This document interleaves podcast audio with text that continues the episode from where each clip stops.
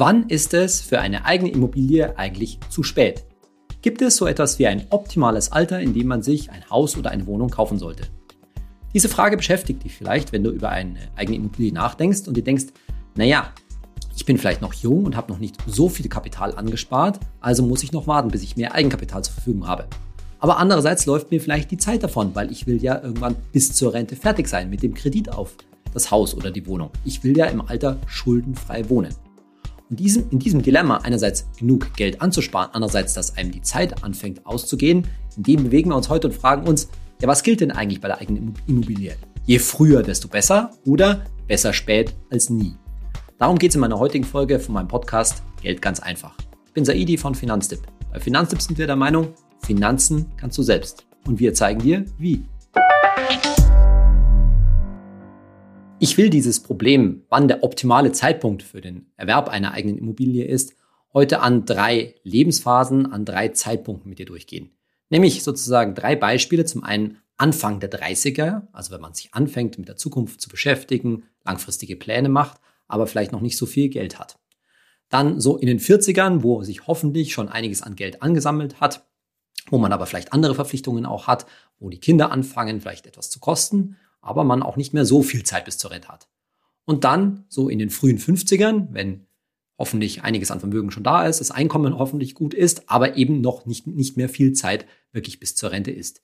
Wie sehen in diesen drei Szenarien eigentlich die Chancen und auch Risiken für einen Immobilienerwerb, für den Bau auch eines Hauses womöglich oder den Kauf einer Wohnung eigentlich aus? Bevor wir auf diese drei Szenarien eingehen, sei noch mal kurz erinnert an zwei wichtige Punkte beim Thema Finanzierung einer eigenen Immobilie. Wenn du dich für ein Haus, für eine Wohnung interessierst und du holst Angebote von verschiedenen Banken ein, dann guck mal kurz auf dich selbst, wie eine Bank auf dich guckt. Du bist zwar potenziell ein künftiger Kunde, der künftig auch Zinsen an die Bank bezahlt, also wo sie Einnahmen generiert, aber du stellst natürlich auch ein Risiko dar. Und zwar das Risiko, dass du deinen Kredit irgendwann nicht mehr bedienen kannst. Da spielt natürlich dein Einkommen, deine Jobsicherheit, diese Situation eine Rolle, aber es spielt natürlich auch eine Rolle, wie viel Eigenkapital du mitbringst, sprich, wie viel vom Kaufwert des, der Immobilie du selbst bezahlen kannst und wie viel du beleihen musst. Und je mehr du beleihst, je, je mehr das an 100 Prozent des Kaufwertes rangeht, desto größer ist natürlich das Risiko der, für die Bank und das führt dazu, dass du mehr Zinsen bezahlen musst. Heißt also nichts anderes, zum Verständnis nochmal, je weniger Eigenkapital du mitbringst, desto höher werden tendenziell die Zinsen sein, auch wenn die Zinsen heutzutage auf solche Kredite natürlich immer noch sehr, sehr günstig sind. Und der andere Punkt ist, mit jeder Kreditrate, die du monatlich an die Bank dann, wenn die Finanzierung mal läuft, zahlst, denke daran, dass jede Kreditrate aus Zins und Tilgung besteht. Das heißt, wenn du zum Beispiel 1000 Euro Kreditrate jeden Monat an die Bank zahlst, dann stecken da zum einen die Zinsen drin, die ja ziemlich niedrig sind eben und deshalb in aller Regel deutlich weniger als die Hälfte der ersten Raten ausmachen. Und außerdem zahlst du mit jeder Rate natürlich ein Stück vom Kredit zurück. Und dadurch, dass die Restschuld immer kleiner wird, bei einem normalen sogenannten Annuitätendarlehen, also wo die Rate immer gleich bleibt auf die festgelegten, zum Beispiel 15 Jahre, die du am Anfang vereinbarst, wird die Restschuld immer geringer. Das heißt, die Tilgung wird immer höher und das, was du an Zinsen zahlst, immer weniger. Das ist also ein Mechanismus, der durchaus für dich arbeitet. Aber sei dir klar, dass natürlich ein großer Teil in aller Regel, außer du bringst sehr viel Eigenkapital mit, ein großer Teil des Hauses am Anfang nicht dir gehört, aber mit jeder Rate an die Bank wieder eine Tilgung an die Bank geht und damit wieder ein paar Steine, so kannst du dir das auch vorstellen, ein paar Steine von deinem eigenen Haus, von deiner eigenen Wohnung wieder mehr dir gehören. Und das heißt nichts anderes, dass du mit jeder Kreditrate und mit jeder Tilgung, die du an die Bank zahlst, Vermögen, Vermögen in Form von Beton, Betongold, ne, in Form von Immobilie aufbaust.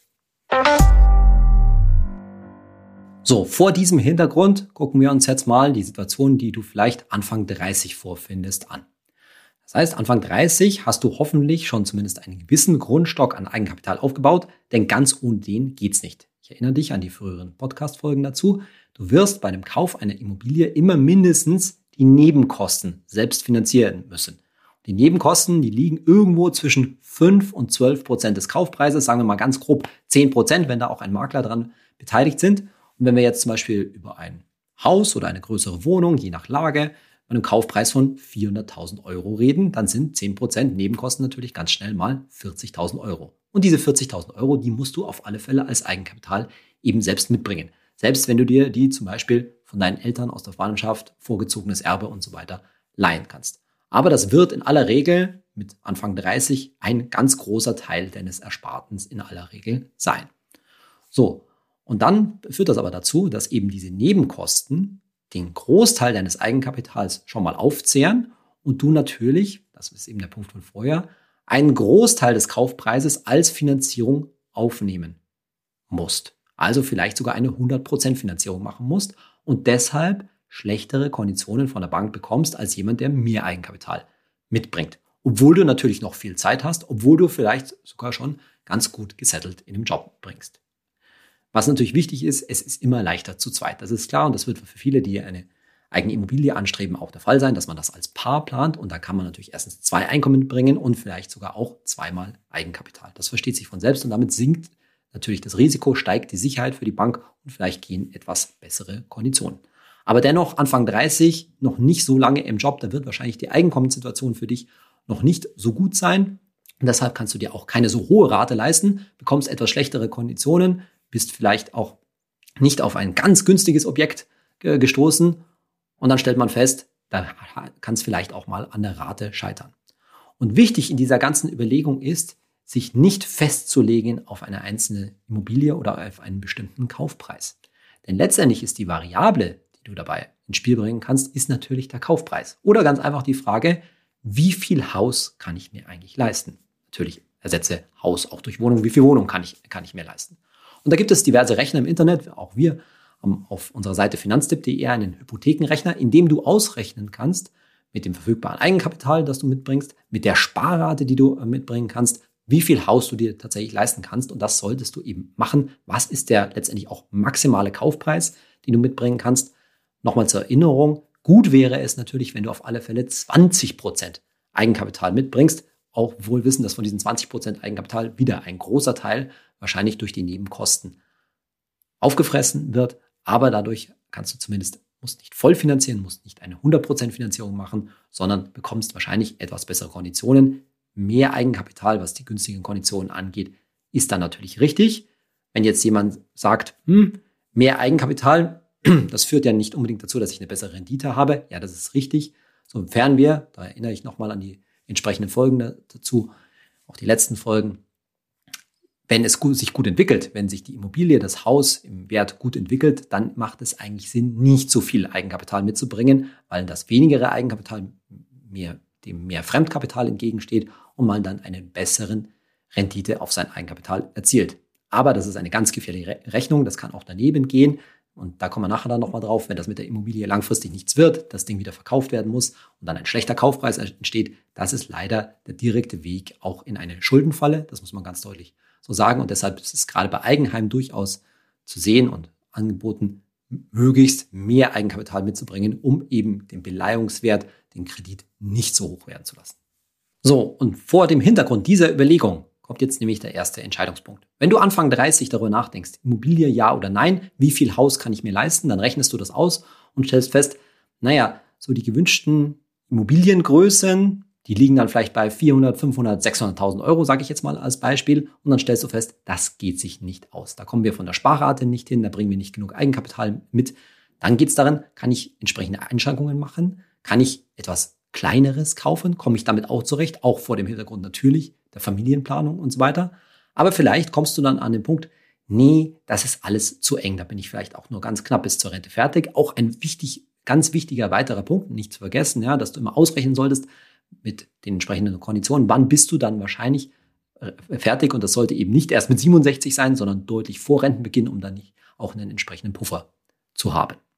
Und wenn das alles nicht klappt, dann ist eben die erste Entscheidung, ja, es klappt jetzt mit der Immobilie nicht, dieses Thema musst du auf später vertagen. Was an, ich an der Stelle für ein bisschen fatal halte, und das hatten wir bei dem Thema, wann ETFs nichts für dich sind, ist, diese Entscheidung immer wieder rauszuschieben und dabei das eigene Geld, Eigenkapital von, sagen wir mal, 40.000 Euro und eine Sparrate im Monat, vielleicht seid ihr zu zweit von vielleicht sogar 500 Euro im Monat, die ganze Zeit nur auf dem Tagesgeld und vielleicht andere niedrig verzinsten Sparformen zu halten. Und dann gehen die Jahre ins Land und man sucht immer wieder und so weiter und leider vermehrt sich das Geld dann in der Zeit eben nicht entsprechend. Und deswegen sage ich immer, in dieser Zeit von Niedrigzinsen, Nullzinsen ist es so wichtig, diese Entscheidung, Immobilie oder nicht, Immobilie oder Aktien-ETF natürlich, möglichst frühzeitig zu treffen, weil dann kannst du die Zeit wieder für dich arbeiten lassen, nämlich dein Eigenkapital zu nehmen, deinen Sparraten zu nehmen und zumindest zu großen Teilen in Aktien, in Aktien-ETFs zu investieren. Dann hat das Geld auch Zeit, sich zu entwickeln. Aber sobald du diese Entscheidung triffst, muss natürlich klar sein, für die nächsten Jahre und etliche Jahre wird das dann erstmal nichts mit der eigenen Immobilie. Denn wenn das Geld einmal investiert ist, ist es schlichtweg nur Glück, wenn das jetzt zum Beispiel nach fünf Jahren gestiegen ist. Aber es kann natürlich auch nach fünf Jahren der Fall sein, dass es eben im Keller ist und dann wäre es fatal ist, zu dem Zeitpunkt rauszuholen, irgendwie mit minus 10, minus 20 Prozent, was halt durchaus passieren kann, dann hast du letztendlich nur Geld verloren. Das heißt, wenn du diese Entscheidung, sagen wir mal, Anfang 30 triffst, nee, das mit der eigenen Immobilie, das lassen wir jetzt erstmal, dann vertagst du diese Entscheidung wahrscheinlich auf mindestens 10 Jahre, vielleicht sogar 15 Jahre, wenn du nämlich dann den Großteil deines Eigenkapitals und deiner Sparraten in Aktien, in Aktien-ETFs investiert hast und denen dann erstmal Zeit geben musst. Das heißt, das, diese Entscheidung betrifft dann für dich, für deinen Partner, für deine Partnerin erstmal eine ganze Zeit lang, dass ihr dann zur Miete bleibt. Wohl wissend aber, und da erinnere ich immer wieder an unsere Folgen zu kaufen oder mieten, dass das keine schlechte Entscheidung war, solange ihr nicht zu viel Miete zahlt und dann eben langfristig die Chance habt, eine gute Rendite auf euer angelegtes Geld zu erzielen. Finanziell gesehen ist das durchaus eine sinnvolle Entscheidung. Das muss halt auch zu eurem Lebensstil, zu euren Lebensumständen passen. So, und dann machen wir einen Zeitsprung und springen in deine 40er, vielleicht sogar Anfang 40er, mit 40er, je nachdem, wann du sozusagen diese Entscheidung für ETFs zum Beispiel getroffen hast. Sagen wir mal, also da haben wir jetzt ein Paar, Anfang 40, Mitte 40, da sieht die finanzielle Situation natürlich schon ganz anders aus, hoffentlich anders aus als Anfang 30. Da hat sich vielleicht einiges an Eigenkapital angesammelt auf dem Depot etc. Und da sind auch höhere Sparraten vielleicht mit besserem Einkommen durchaus mittlerweile möglich. Aber andererseits haben sich die Lebensumstände natürlich geändert. Man hat wahrscheinlich einen festen Wohnsitz irgendwo, ist irgendwo in einer Community, sage ich mal, in einer Nachbarschaft angekommen. Es sind wahrscheinlich vielleicht auch schon Kinder da, die sind vielleicht sogar schon auch ein bisschen, ein bisschen größer. Und da ist es nicht mehr leicht, die eigenen Lebensumstände so einfach zu verändern. Die erste Frage natürlich in Richtung des Eigenkapitals ist, wo steckt das Eigenkapital eigentlich drin? Wenn das jetzt einfach auf dem Depot, idealerweise in Aktien-ETFs schwerpunktmäßig liegt und vielleicht ein Stück auf dem Tagesgeld, dann ist es ja irgendwie kein Problem, da ranzukommen. Aber wenn das Eigenkapital jetzt in, ja, sagen wir mal, mit Dingen drinsteckt, die etwas schwerer zu kündigen sind, in Riester-Verträgen, in Lebensversicherungen, Rentenversicherungen, in der betrieblichen Altersvorsorge und so weiter, dann musst du wirklich schauen, was ist davon überhaupt jetzt wirklich als Eigenkapital verfügbar. Bei, einer, bei einem Riester-Vertrag hast du zumindest die Möglichkeit, das tatsächlich in ein Eigenheim zu stecken, also eine Wohnriester daraus zu machen. Aber das geht bei anderen Sparformen nicht und vielleicht weißt du auch gar nicht, ob es sich lohnt, die überhaupt zu kündigen. Aber sagen wir jetzt mal, okay, Du warst Gott sei Dank fleißig, Anfang deiner 30er schon, hast ein ordentliches Eigenkapital zusammengespart. Das geht vielleicht sogar, wenn es gut läuft, in die sechsstelligen. Das heißt, zu zweit habt ihr vielleicht zusammengelegt, zusammen, äh, zusammengespart und habt da etwas Sechsstelliges hingestellt. So, jetzt geht natürlich die gleiche Rechnung erstmal los. Wie viel von diesem Eigenkapital geht erstmal für Nebenkosten drauf? Das wird wieder ein höherer fünfstelliger Betrag sein. Und dann ist wieder die Frage der Ansprüche. Und jetzt kommen wir zu einem ganz entscheidenden Punkt. Vielleicht rechnet ihr dann aus, hm, jetzt können wir uns sogar vielleicht etwas mehr Immobilie leisten, aber ihr habt auch weniger Zeit. Das heißt, ihr müsst natürlich genauso Anfang der 60er irgendwie fertig sein. Das heißt, es bleiben vielleicht noch grob 20 Jahre. In 20 Jahren ist so ein Kredit über mehrere hunderttausend Euro nicht mal schnell abgezahlt. Da kommen dann entsprechend hohe Raten raus. Und das ist natürlich die Frage, kann man sich das vielleicht mit zwei Verdienern leisten? Aber bleibt die Situation eigentlich so? Sind, ist vielleicht sogar noch ein Kind geplant? und ist, fällt das unter Teilzeit. Also ist so eine Rate wirklich stabil kalkulierbar. Und wieder ist die Frage, wie groß muss das Haus eigentlich sein? Vielleicht könnt ihr euch sogar etwas mehr leisten, aber macht das überhaupt noch Sinn? Eine Erfahrung, die wir durchaus immer wieder machen, die auch im Internet immer wieder kritisiert wird, ist, dass zu groß gekauft oder gebaut wird. Da wird dann halt mit vielen Kinderzimmern gerechnet, gerade weil die Kinder vielleicht so langsam ins jugendlichen Alter kommen und unbedingt jeder ein eigenes Zimmer auch dringend benötigt. Aber wie lang ist eigentlich diese Phase? Wie lang ist diese Phase, dass zum Beispiel Kinder so viel Wohnraum benötigen? Ich behaupte, die ist gar nicht so lang. Die liegt vielleicht bei zehn Jahren oder sowas in der Größenordnung, bis die dann nämlich was natürlich ausziehen. Dann geht der eine zum Studieren, der andere macht eine Ausbildung womöglich woanders und so weiter. Und dann stehen signifikante Teile des Hauses leer. Jetzt mal ganz unabhängig von der finanziellen Geschichte ist halt dann die Frage, was soll mit diesem leeren Raum mit den leeren Kinderzimmern eigentlich äh, passieren. Vielleicht brauchen die Kinder die noch ab und zu, weil sie ab und zu wieder mal nach Hause kommen am Wochenende. Okay, dann ist es ein Thema. Aber tendenziell sehen wir halt dieses Thema, dass sehr viel Wohnfläche letztendlich gekauft und gebaut wird, die nur eine begrenzte Zeit tatsächlich vonnöten ist. Und dann kann man sich fragen, das ist jetzt vielleicht kein totes Kapital, aber war die finanzielle Belastung dafür wirklich notwendig? Oder kriegt man irgendwie einen Kompromiss hin, und der ist gar nicht so leicht zu finden, zu sagen, ich beschränke mich auf etwas weniger Fläche und kriege dafür eine vernünftige Finanzierung hin, bei der ich mich auch auf keinen Fall übernehme, bei der ich entsprechend Sicherheit auch drin habe, weil ich nämlich im Vergleich zum Kaufpreis relativ viel Eigenkapital in, ähm, mitbringe. Also sprich mit dem kleineren Haus auch nicht so viel Belastung mir auf, aufbürde. Also halten wir fest, auch Anfang oder Mitte 40 kann durchaus immer noch ein geeigneter Zeitpunkt sein, eine eigene Immobilie anzuschaffen, auch wenn da der Planungshorizont natürlich nicht mehr so lang ist. Und letztendlich muss ich ganz ähnliche Überlegungen treffen, viel klarer vielleicht strukturiert dann als mit Anfang 30, nämlich wie viel Haus will ich mir tatsächlich gönnen, wie groß soll die Wohnung sein, die ich eventuell kaufe, diese Überlegungen tatsächlich zu treffen. Und die Voraussetzung ist natürlich ganz klar, die Voraussetzung ist mit Anfang oder Mitte 40, dass ich wirklich ein gehöriges Eigenkapital mitbringe. Also die Voraussetzung, dass ich in meinen 20ern, spätestens Anfang 30, wirklich ordentlich angefangen habe, Vermögen aufzubauen. Sonst wird das nichts mehr. Wer Anfang 40 darüber eine eigene Immobilie nachdenkt, aber leider nur, ich sage jetzt mal 20, 30.000 Eigenkapital mitbringt, da wird das wahrscheinlich nichts werden, außer man ist natürlich Single und will sich einfach eine, nur eine kleine Einzimmerwohnung zum Beispiel gönnen. Das geht vielleicht schon. Immer die Frage, wie sind meine finanziellen Voraussetzungen? Welche Entscheidungen habe ich wahrscheinlich eher 10 oder sogar 15 Jahre vorher getroffen? Habe ich mein Kapital gut angelegt? Und immer wichtig, wann bin ich mit dem Kredit fertig, dass das auch wirklich bis zur Altersvorsorge dann reicht? Und jetzt machen wir den nächsten Zeitsprung, nämlich auf Anfang 50. Und Anfang 50, da denkt man sich, hm, also das sind weniger als 20 Jahre bis zur Rente sicher, vielleicht sogar weniger als 15. Ist es da nicht längst zu spät für eine eigene Immobilie? Und die Überlegung ist ganz ähnlich wie bei den beiden Zeitstufen vorher. Die Frage ist, wie viel Eigenkapital ist da? Da kann man erwarten, Anfang 50 wird sich hoffentlich schon ordentlich was angesammelt haben. Da ist längst hoffentlich der Groschen gefallen, dass eine ordentliche Altersvorsorge, die aber hoffentlich eben auch verfügbar, flexibel, liquide da ist, um sie in eine Immobilie zu stecken, dass die aufgebaut werden muss.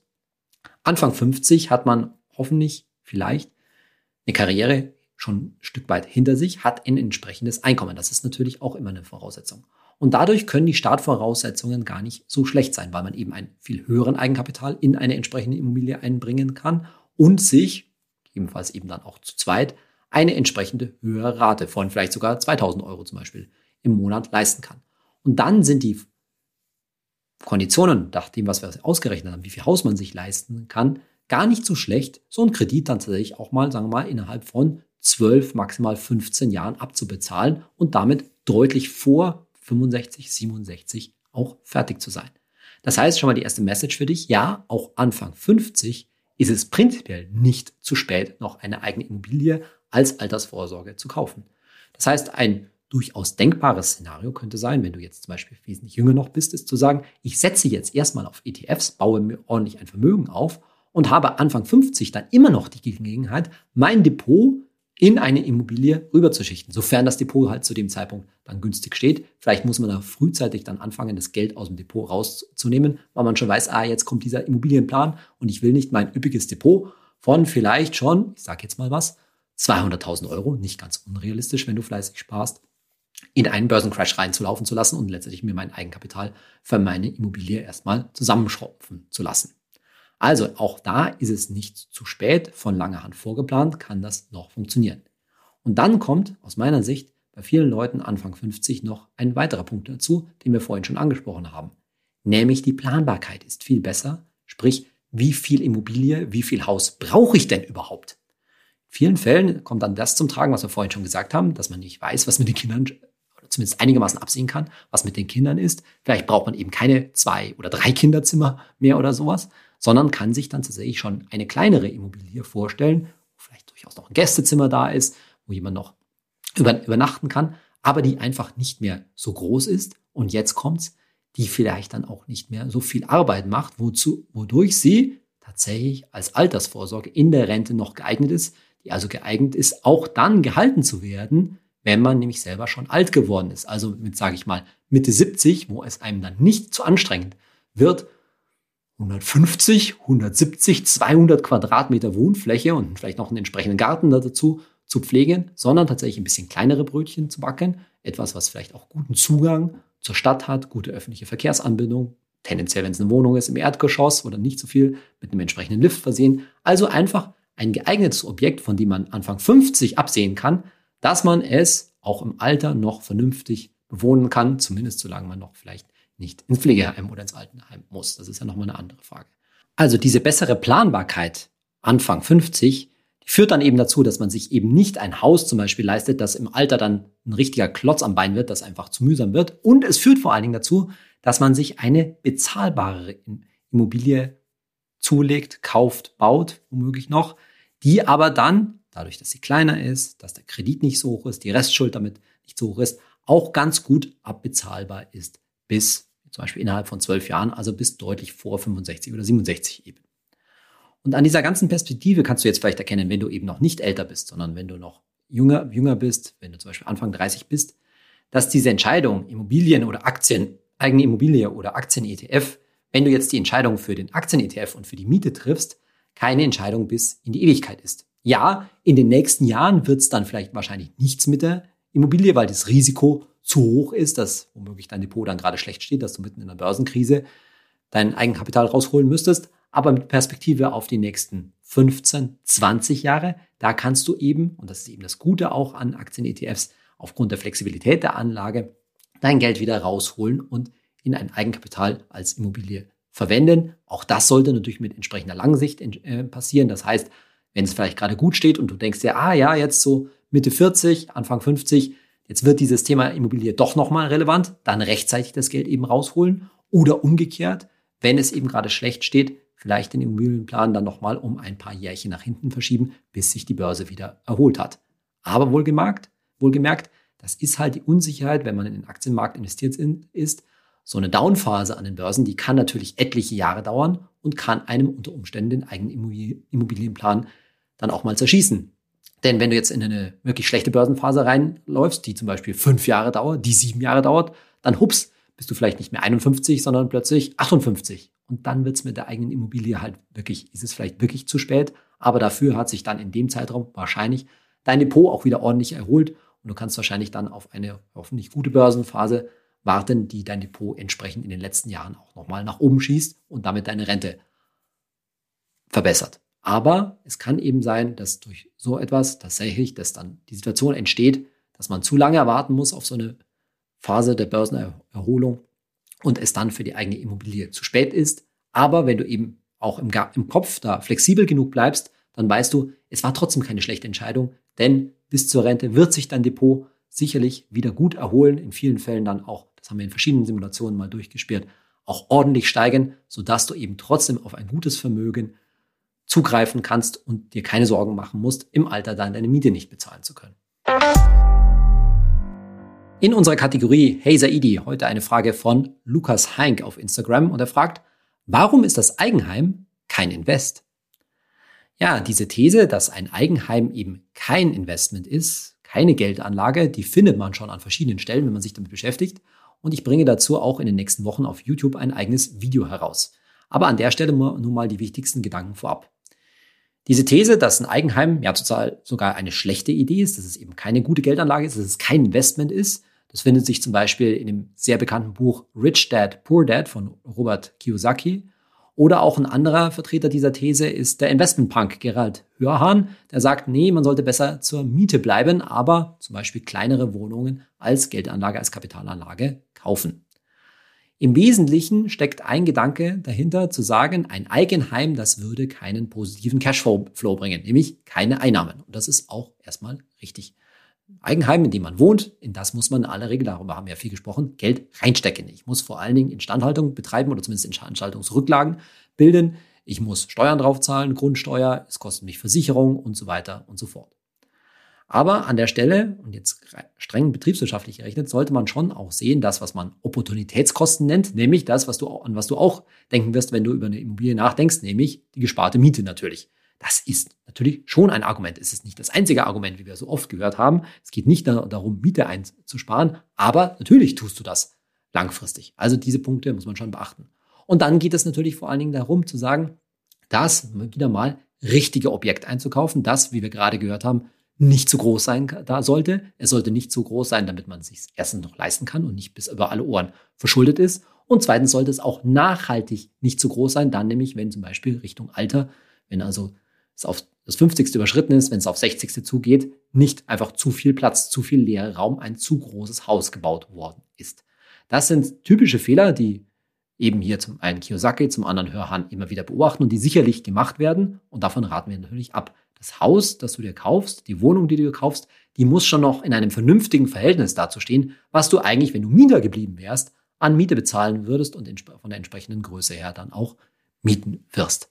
Aber wenn diese Faktoren berücksichtigt sind, und das hat unser Vergleich zum Thema Kaufen und Mieten, der ist wirklich sehr entscheidend gezeigt, dann ist es natürlich schon ein gutes Invest. Und wenn, und das ist das zweite große Wenn, wenn du ein richtiges Objekt gekauft hast, nicht nur von der Größe her, sondern vor allen Dingen auch von der Lage, von der Qualität her, das im Wert auch noch steigen kann. Denn dann wird dein Vermögensvergleich gegenüber zum Beispiel einem anderen Anleger, einem Vermieter oder auch einem ETF-Investor nach wie vor ganz gut aussehen und in vielen Fällen, wie wir ja gezeigt haben, sogar äh, auch positiv sein. Aber dazu muss es, ist eben auch die Voraussetzung, dass du nicht zu teuer einkaufst und dementsprechend natürlich auch keinen zu hohen Kredit aufnehmen musst.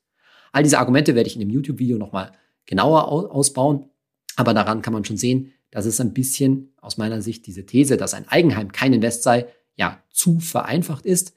Diese These, ein Eigenheim ist kein Invest, weist eigentlich eher darauf hin, dass Leute beim Eigenheimkauf viele Fehler machen, in das falsche Objekt letztendlich investieren. Du hast also in der heutigen Folge gehört, dass es für eine Immobilie lange Zeit nicht zu spät ist. Kannst auch noch durchaus Anfang 50 auf den Plan Immobilie umschwenken, sofern, und das ist halt die wichtige Voraussetzung, du dich früh genug, am besten schon in deinen 20ern, um dein Geld gekümmert hast, eine vernünftige Geldanlage aufgestellt hast, mit deinem Geld überhaupt etwas angestellt hast, vielleicht früh, ja, schon tatsächlich eine eigene Immobilie gekauft hast oder aber den Plan Aktien-ETF und Mieter bleiben verfolgt hast und dann später nach längerer Zeit eben auf eine Immobilie noch umschwenkst. Und das zeigt auch wieder den Vorteil, den wir, Flexibilität, die wir mit einem ETF-Depot haben, denn das Leben ändert sich halt nun mal. Die Familiensituation kann sich ändern, Partnerschaften gehen auseinander, finden wieder zusammen und dann können sich auch entsprechende Pläne ändern. Und da kannst du mit dem ETF-Depot auch später in deinem Leben durchaus noch drauf reagieren. Damit verabschiede ich mich jetzt erstmal für dich in eine kleine Sommerpause. Auch ich gehe jetzt mal in den Urlaub, die Schulferien in Bayern hier, die sind ja im August erst und da freue ich mich schon mit meinen Söhnen jetzt in Urlaub fahren zu können. Deshalb gibt es die nächsten Wochen erstmal keine neuen Podcast-Folgen. Die nächste Podcast-Folge erscheint erst Ende August, genauer gesagt, nämlich sogar am 31. August. Bis dahin wünsche ich dir hoffentlich einen guten und vor allem Corona, soweit wie möglich Corona-freien August und eine schöne Sommerzeit. Bis dahin freue mich, wenn du dann wieder dabei bist. Dein Saidi.